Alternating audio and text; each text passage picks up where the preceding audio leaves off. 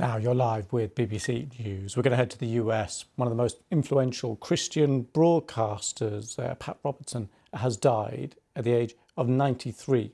Uh, he was an evangelist uh, who uh, helped uh, make religion central to Republican Party politics. He turned a tiny uh, TV station in Virginia into a global network. His fiery rhetoric and ruthless pursuit of donations often drew criticism. he once blamed the September 11th attacks on abortion doctors civil rights groups and federal courts, saying they'd angered God. Uh, he even ran for US president in uh, 1988, but was beaten to the Republican nomination uh, by George H.W. Bush. Right, uh, we can uh, speak now to John C. Green, political science professor at the University of uh, Akron, Ohio. thank you very much for coming on the programme. Well, I hope you're there. We can see you, but can't quite hear you. Can you hear us? Uh, yes, I, I can hear Great. The line, the line isn't great, but we'll, we'll give it one go and see how we get on. Um, what's your assessment of this man's uh, impact on politics in the US? Well, Pat Robertson had an enormous impact on American politics, uh, and the results of which can still be seen today. He also had a big impact on American religion as a religious broadcaster. And in what way, in enormous impact, what were the kind of things that he influenced and that he changed? Well, I think in terms of a religious broadcaster, he created a series of innovations uh, that made uh, Christian broadcasting much more accessible to a broader audience, a much closer kind of broadcasting to the production values of the secular media and that improved the communication among evangelicals. And those resources were very effective when it came to politics, because people who tuned in for religious purposes could also be mobilized to vote, and in most cases, for the Republican Party. Interesting. And uh, what kind of man was he personally?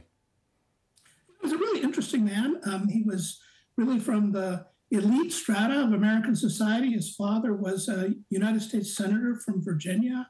He had a you know high quality elite education, and then instead of going into law, business, or directly into politics, he had a religious conversion experience, and that led him to develop the Christian Broadcasting Network, and eventually led him back into politics in a different party than his father's, though, and uh, to form political organizations that over time cemented white evangelical Protestants as a key Republican voting constituency.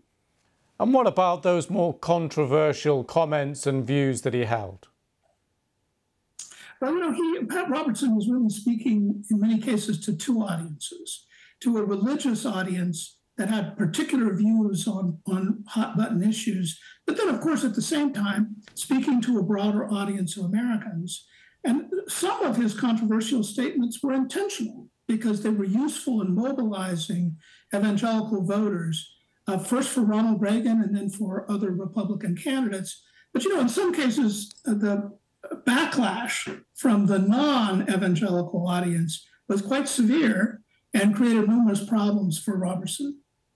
And what do you view the state now on the power of uh, evangelical Christianity in US politics? Well, evangelical Christians are a, a, very important constituency in the Republican Party. One of the reasons that the Republicans and Democrats of the United States are so evenly balanced these days, and we have such close elections, is that that large constituency, particularly in the South and the Midwest, moved from being either apolitical or leaning Democratic to becoming heavily Republican. So they're a really important piece of one of the major parties. Fascinating. Okay, we will leave it there. John C. Green, thank you very much for coming on the programme. Thank you. You're very welcome.